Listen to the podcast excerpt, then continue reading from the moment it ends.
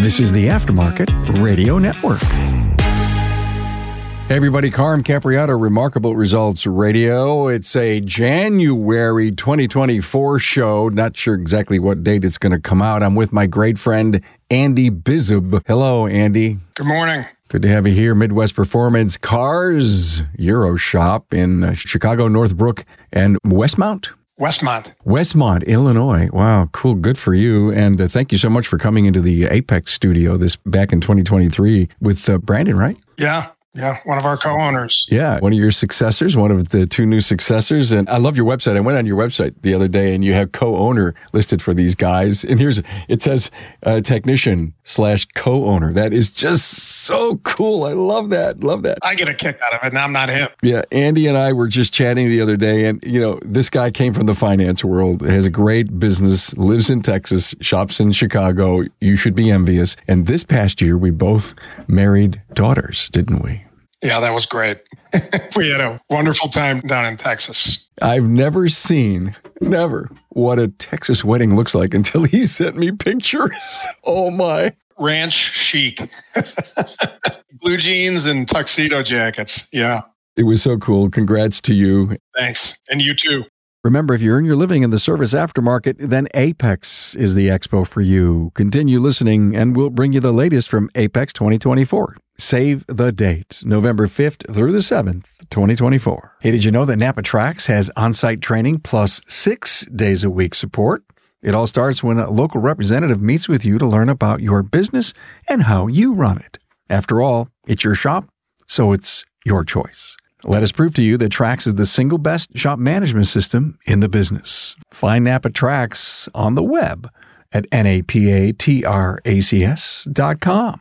So Andy sent me a, an article and he says, you got to read this, my friend. And it was from a spectator article from the United Kingdom. And I read it and I said, oh my God, there's so much here. There's just so much here. One of the big takeaways that I had with it, because kind of a little bit about the airline industry, Andy, and it was there's so many choices that we have and how we want to fly. Do we want to we want a refund? Do we want these seats, cheap seats, good seats, bad seats? In our business, we're wondering why we can't charge for stuff, and the consumers faced with all these issues, and yet what do they want? They want something good, but they don't want to pay for it. I, I think isn't that? Yeah, you know, so what consumers say that they want and what they actually end up buying are very often two different things. They say that they want good quality at a reasonable price, but then they either almost all purchases end up being price driven or quality driven, not in the middle, not like a good price and good quality. They either go for a luxury item or they go for the cheapest thing available. The reason why this really piqued my interest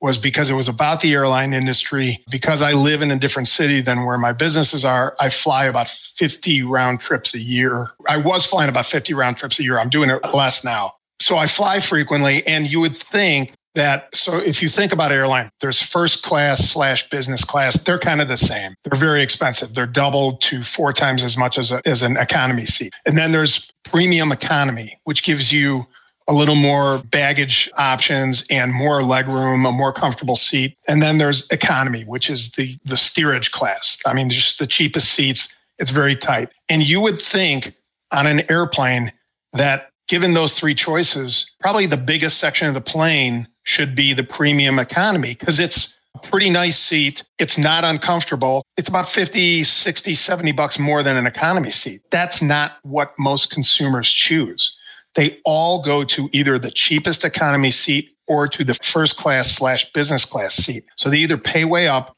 for the nicest seat or they go to the cheapest option available. And I think that there's a lesson in there for us shop owners because one of the things that I hear really often is people in my, when there's discussions about labor rates, about charging, about proper pricing, people in my area won't pay that. They just won't pay that number.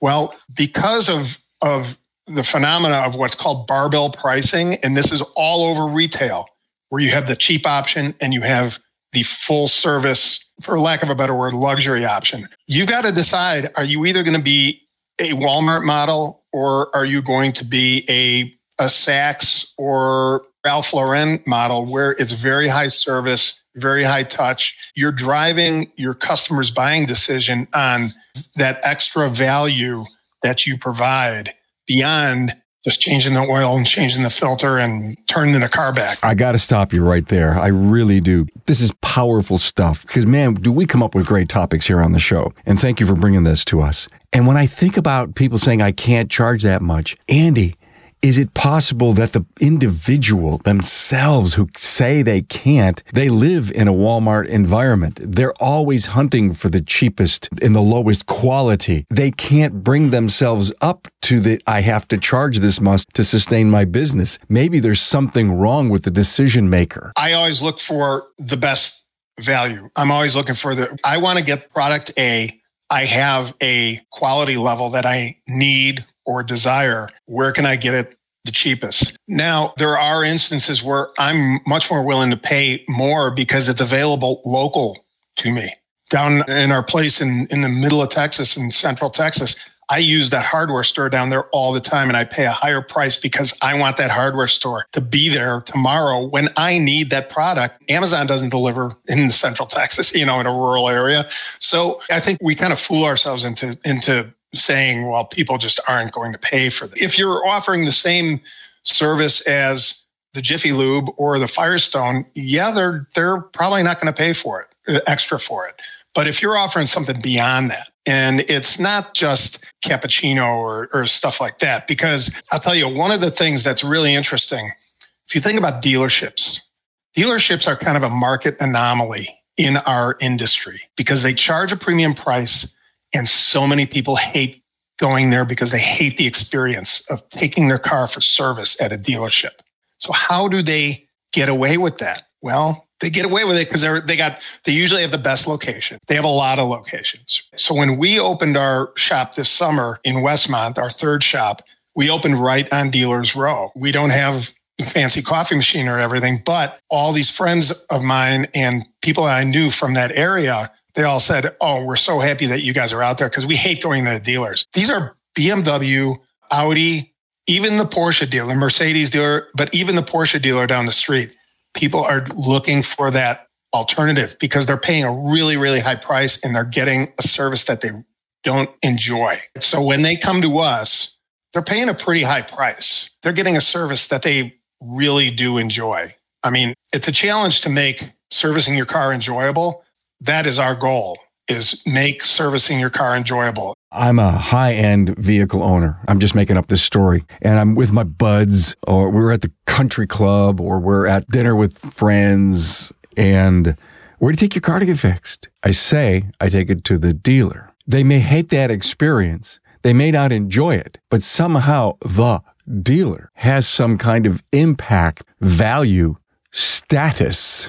And you're finding out and knowing that it doesn't because we have 70% of out of out of warranty work that flows into the independent side. How do we as independents and there are a ton of great quality independents that look, feel, smell better than dealers and they do have the good quality Keurig. The Starbucks is in the weight room. How do we change that paradigm and allow us to charge a life sustaining rate both labor margin on parts so that we can hire the best people, offer them the best benefits, invest in the right tooling. You say, I can't, then you're saying that you're not long for this world.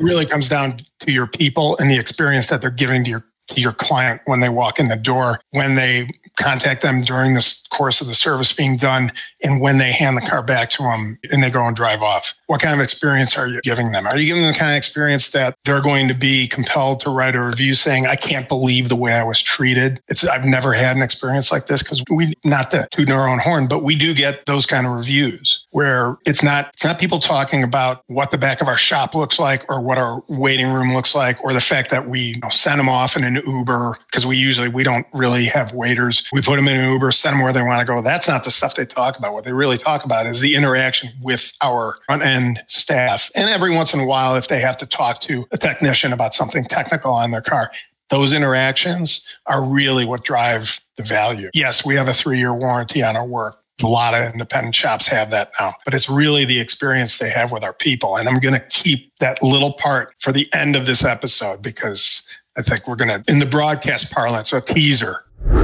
If you went to Apex 2023, then you realize the incredible commitment that Apex has to the service professional shop owner, technician, and service advisor. Joe's Garage is your place to hang out with 10 working bays and real live working conditions. Also, the best tech companies from tools and repair to management software had their latest and greatest on display and demonstrated for you. You also attended technical and business management training with the industry's best and brightest trainers, coaches, and teachers.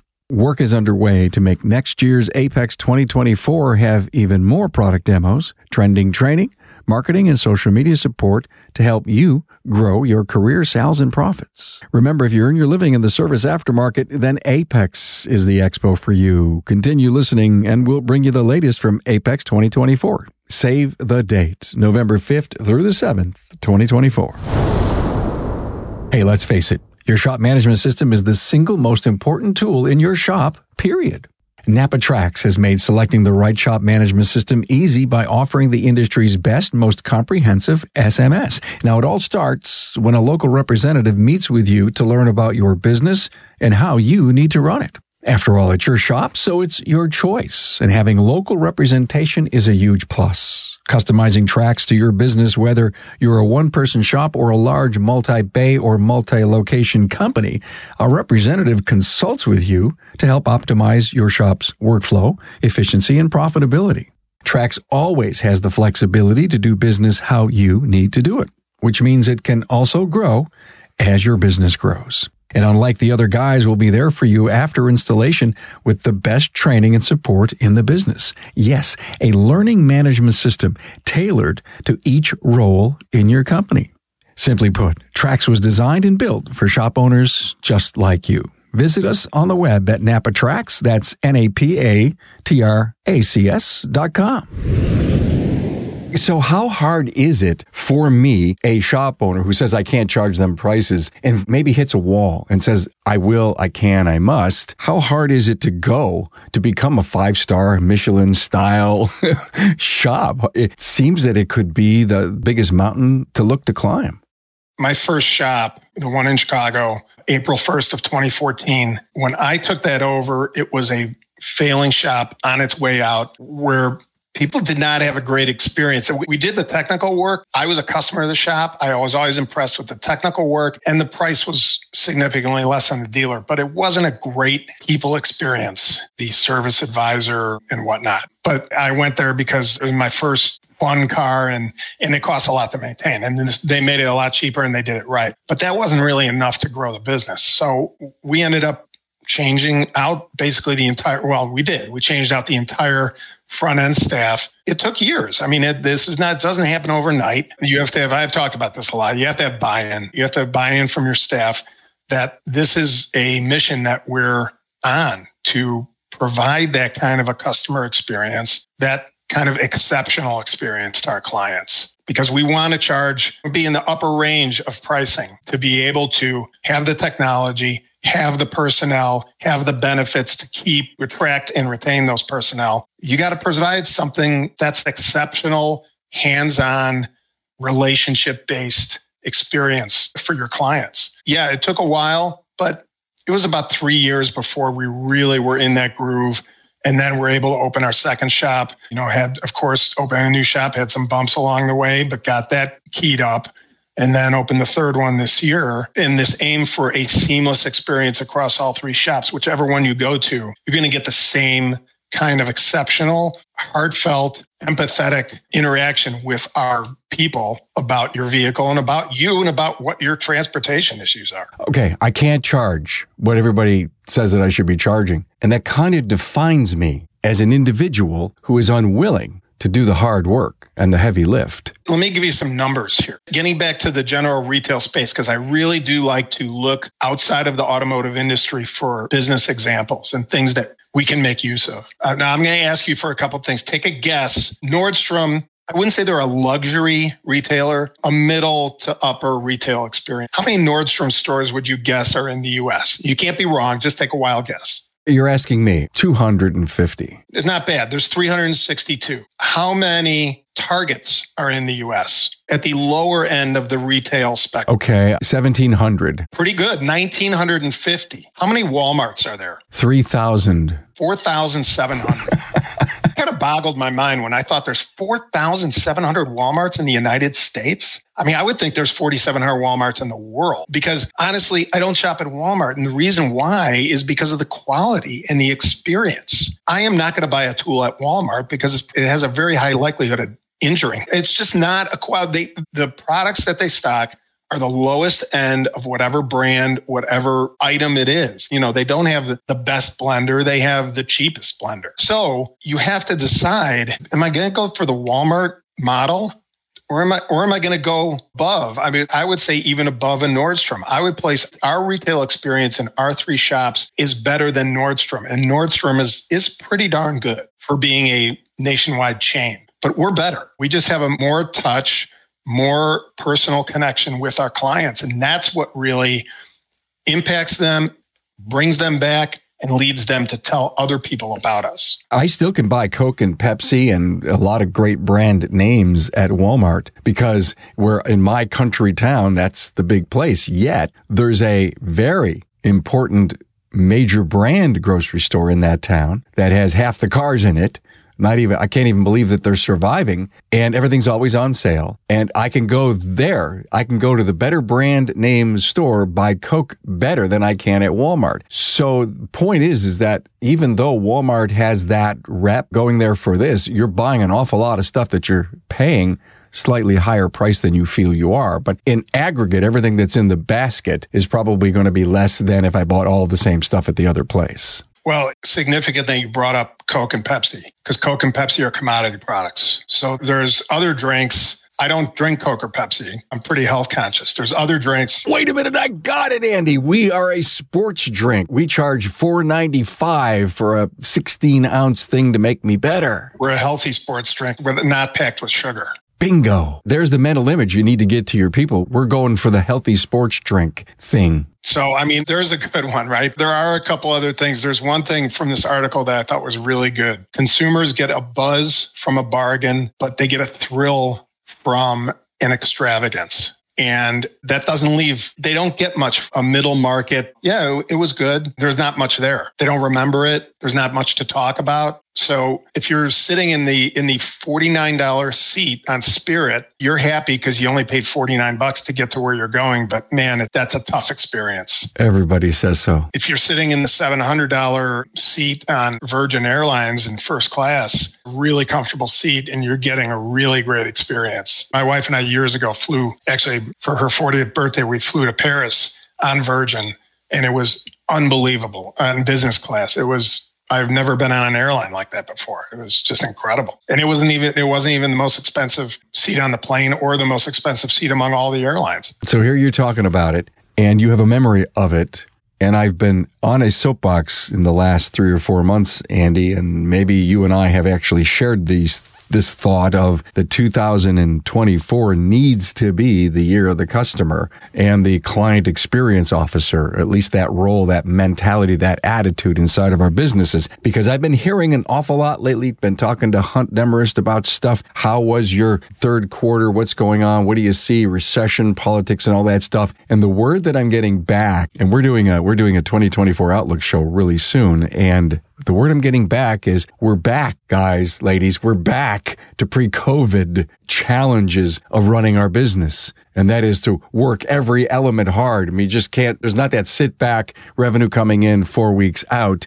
We're back to pre COVID. So we've got to go back, bring that attitude, that mentality here, but do business differently. And this is so apropos to the client experience. Everything that we need to do Forget raising your price. Forget having the highest labor rate. Just give the best customer experience. Watch them come in heavily booked, loving you to death. And there's nothing that you can't do to maintain your profit structure and hire the best people because you can't do it without getting paid. Well, that's one of the things that you just said, right? So have that customer experience that gets you heavily booked. That determines your labor rate. I mean, if you're booked out three weeks, you can probably raise your labor rate. Probably safe in raising it. It's this is a constant thing. I mean, could change business is really a phenomenon of constant change. Successful businesses, growing businesses don't stagnate and just keep the same all the time. So we're always looking at all these factors. Now our labor rate, what do we charge for this? Are we going to remove the shop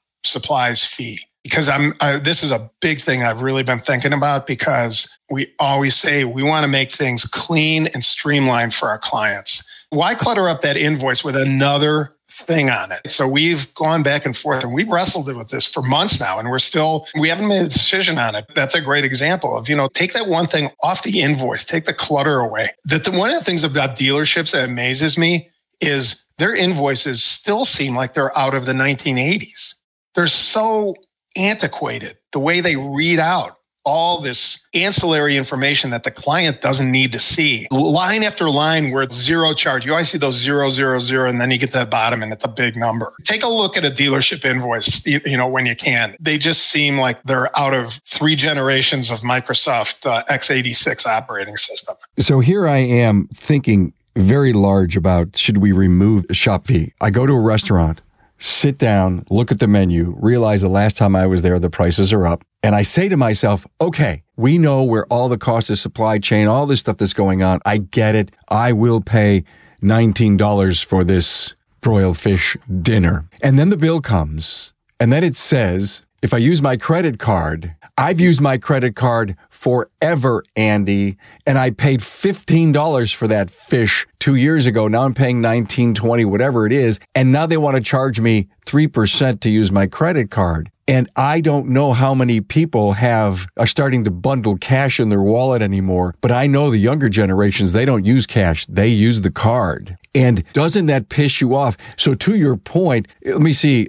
they don't even tell you on the menu up front. The waiter waitress doesn't even tell you, oh, by the way, there's a fee if you pay credit card. Oh, we'll go wash the dishes. We'll go out to the car, get the stash that's in the glove compartment. None of that exists. I'm at a point where I love what you said. Let's not piss off the customer by showing those little line items. So if I was Andy Bizub, I know what Andy Bizub is doing in Texas. He's got his yellow pad, his financial statements, all of his labor numbers, what he's billing, and he's saying, I've collected X in shop supplies and I've billed this many hours. And all I have to do to remove that from the invoice is charge 75 cents more an hour to create that revenue. More than that, it's a significant number. Whatever the number is, Andy, if, if it's $3, whatever the number is, lift and manage your business to the point where you're trying to give a better experience, clean, lean, mean. Think of the easy, the low hanging fruit, right? We do all this work to create awareness for our business, draw that first customer in, give them a great experience, do the work properly. Then we hand them an invoice with a 3% charge for using their credit. You want to pay me? I'm going to charge you to pay me. I mean, what a ridiculous thing. And I'll tell you this. So getting back to the airline and I've been flying since we moved down to Texas in 2019. Like I said, I fly very, very frequently. I fly almost all the time for free because I do all of our shop billing. Every vendor that will possibly take it, I bill on a series of credit cards that we rotate around and I get free flyer miles on all those. And so all my travel is free. So when I don't fly Southwest, Southwest is the most convenient. It's an okay experience, but it's kind of a cattle call, but it's most proximity wise convenient for me down here in Texas. It's, it's 15 minutes from my house. If I don't fly Southwest, if I fly a major, I'm first class all the time and it's free because I got points and I've been doing it for years. So I've seen that experience. I live that experience between the first class and the cattle call. Those are my two barbells of flying. So we don't have points in our industry. Maybe maybe that's a cool idea, but you're seeing a customer, I don't know, one and a half, two. Well, I think Buckley does. He's got the loyalty. Yeah, those are interesting. Let's talk about everything that we have to look at and manage. And while you were speaking about five minutes ago, I was starting to write down tech productivity, bay productivity, margin per hour, and all of these. If we know all these numbers, we're working with a coach or an advisor or a peer, pick up the phone, call Andy, Andy, eh? and Andy will walk you through this because he's doing all this math. Then you get the big smart spreadsheet from a guy like Bill Haas and build your labor rate from the ground up based on your target goal of profit. And boom, there's your labor rate and stare at it and look at it and compare it to where you are and say, what do I have to do to have my customers feel value for that rate that I need to charge? Where is my experience? What am I doing to hire really good people? That my client's willing to pay for that level of service. I think we're in a brainiac movement this year that we've got to get smarter about everything we do. The thing was, especially when we opened a third shop in summer, we were in a new market, brand new shop we took a did some looking around to see what the labor rates of the dealerships around there because we were right in the same location.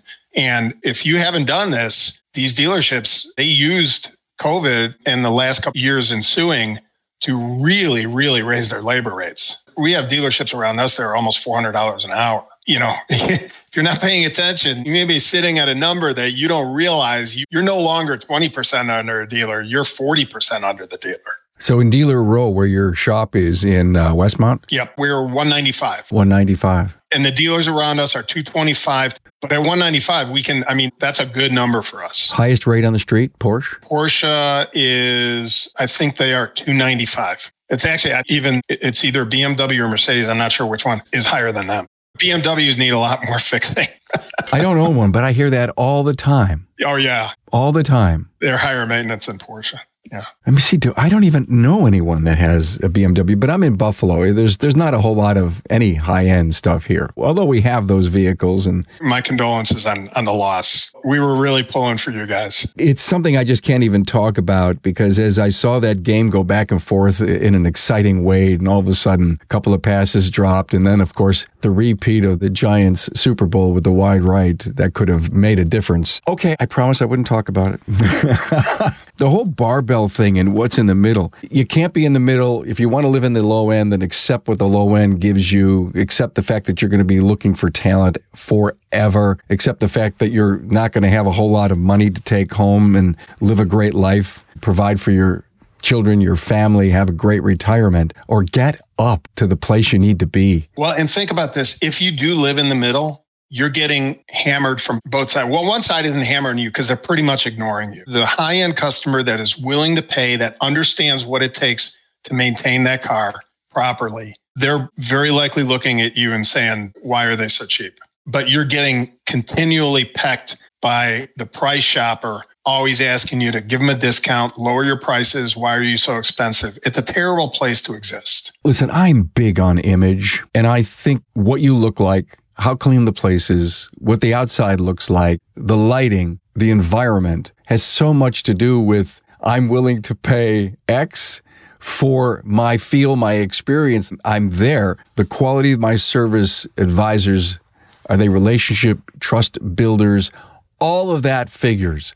So if you're going to climb this ladder, don't expect to do it overnight to your point, but get yourself a plan, sit down with your team and says, Hey, listen, here's where we're going.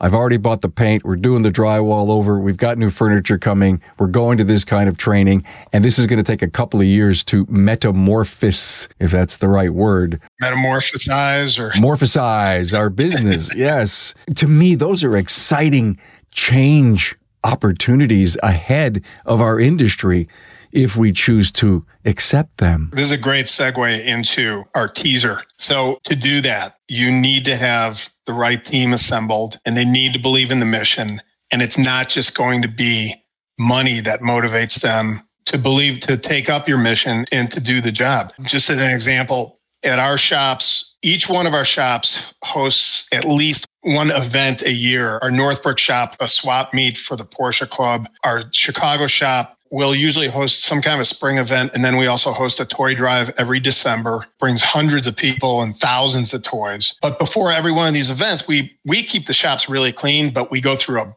big cleaning spree the week before, just absolutely tidying up everything. Everybody gets in on it. Even the techs grab the floor scrubber and it's really an all hands on deck and they don't get paid any extra for this. It's just they believe in the mission. They believe in putting that best image forward and they've seen the results from getting that putting that face out to the public So I'm going to go right to the, the byline uh, extraordinary results with ordinary people. So I'm going to, here's the teaser for an upcoming episode. This book, The Driving Force by Peter Schutz.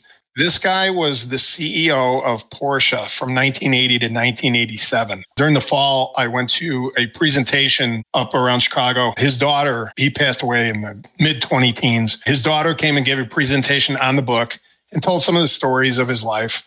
And I went to it because it was a Porsche Club event and I wasn't expecting that much. It was a really good presentation. I bought a couple copies of the book just to support her. And I wasn't expecting that much out of the book because, in my experience, a lot of business books could be pamphlet, really you know, you put down the basic things, you the outlines, you put down the points, you explain them, and then I don't need another 150 pages reiterating what you explained. I started reading this book and I went, and if you can see, I stopped reading at like page 10 and jumped up and grabbed post-it notes to start writing because I was like hitting nugget after nugget in this book. This is one of the best business books I've ever read. And it's not meant to be a business book. It's really a story of this guy's professional career. To me, it's very entertaining because it does have a lot of Porsche featured in it. But this guy started as an engineer at Caterpillar. I think everybody would really enjoy business lessons in here the life lessons. You want to get some of the keys to building an effective team that believes in what you're doing and not just believes in getting a paycheck. This is a great book to read. So I'm, i encourage everybody to get a copy of this book and read it because you and I are going to do an upcoming episode on this book. I got to read the book. In fact, we'll put it on the books page. And the books page on the website is having, uh, we had some problems with connections to Amazon because we had the links and it got all crashed out. They changed their policy. So we're in major surgery on our books page, but I'll make sure that's on there. Thank you for telling me about this book. I did buy it the same day that you, and we'll get together. May have to buy it you because the hardcover is kind of expensive. Yeah, it's 40 bucks for the hardcover, but I found a paperback, I think for around a dozen uh, dollars. And I think it came from a, maybe a used bookseller or something like that. This is the kind of book that if you get it used, it's not going to be abused. Driving Force. The author again, Peter Peter Schutz. Peter Schutz. And he was the CEO of Porsche? He was the CEO of Porsche. He came from Cummins Diesel to Porsche. It's such a great story. I'll just give you one little vignette. He was interviewing with the Porsche board, which included several members of the Porsche family. And they were talking to him and, and he stopped them during the interview and he said, I think you have the wrong guy. I don't know anything about sports cars. And they said, we don't care. We've got people who know how to build sports cars. We need someone who can basically build our people, who can build our teams, who can manage our people. We don't need someone who knows sports cars. It's not about the tools that I have. It's not about, uh, oh, I don't have to be a, a technician to be a great lead. Oh, it's really interesting. That's the, the reality check that I think we have been chatting about on this podcast for eight years. Get out of your own way. Start doing, there's all kinds of self help things that we can do as the leaders of our businesses. And that is if you want it. I mean, you got to want it, Andy. You got to say, listen, I've been, I've been floating in this sea of struggle for, for 10 years now and the industry is changing, technology is changing, so shorthanded of really high quality, talented people. How am I ever going to survive? The question is, how am I going to survive? The answers are right here on the podcast with networking people like you, with advisors and coaches. The answers are there. And one of the things that, in fact, I recently did it in an episode with Dr. David Wyman is that when I was a little younger. Great episode, by the way. Oh, thank you very much. Great episode. The one on change? Yes. Oh my God. Fantastic. It is. When I listen to it, you know, of course I did the episode, but then I go and I always listen to them to critique myself and to actually sit back as a listener and learn. And I pulled so much away from that. And I told the story in that episode is when I was younger, I was afraid to ask questions because I didn't know the answer to them because I didn't want anybody to, oh, yeah, sure, I get that. I didn't get that, right? and there was this moment in time that I started to say, I'm not really sure where you're going with that. What does that really mean? And I was the smartest guy in the meeting because I asked what I thought was a dumb question. And they come up to me at the end of the meeting and says, man, thank God you asked that because we didn't know either. And we were afraid to ask. yeah. And we were afraid to ask. And it's not like I had the stones to ask. I realized that part of the responsibility that I had to the job and the people that I was working for and the paycheck that I got every day was that I had to be really good at what I do. There's a point in time you just can't phony your way through. And that's what's going on today. We're, we're ignoring so many of the signals that we get and we're not doing anything about them signals. And I would rather get up in front of people and says, time out. Let's rewind. Take me back to the beginning. I don't get this. If I knew that in my 20s, if I would have been more apt to ask more questions and admit that I didn't know, things, I would have been had an even better, more successful financial career than I had. And it was pretty good. Me too, buddy. I mean, I'll tell you, if I could go back and have maybe not the 20s over again, because I was a loose cannon then. I, I, mean, although I was married, you know, I don't know if I was a super great husband in the beginning oh, and or son in a family business, but if I could have my 30s over again, I think that would have been a very good year for me, for us, me and Ann, to go back and be as wise as I am today. Well, I was lucky. I, I found my 32 year career at the age of 18. So, wow. Yeah. Well, good for you. Yeah. You had something going on, but there's so many of us out there that have come from family and, and me too. You just, oh, okay. You step over the line, you're in the family business. And, and that was expected. And uh, what are you supposed to learn? Who's supposed to lead or guide you? No one.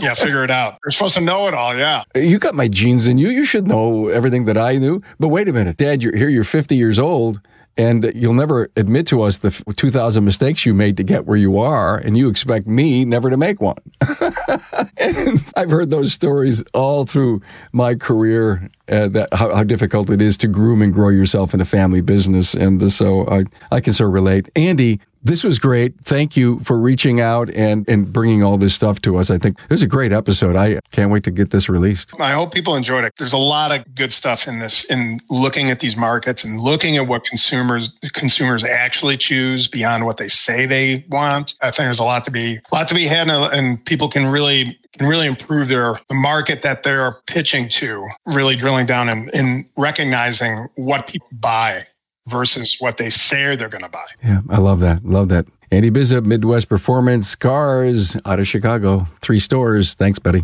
Absolutely. Thanks, Carm. Thanks for being on board to listen and learn from the premier automotive aftermarket podcast. Until next time.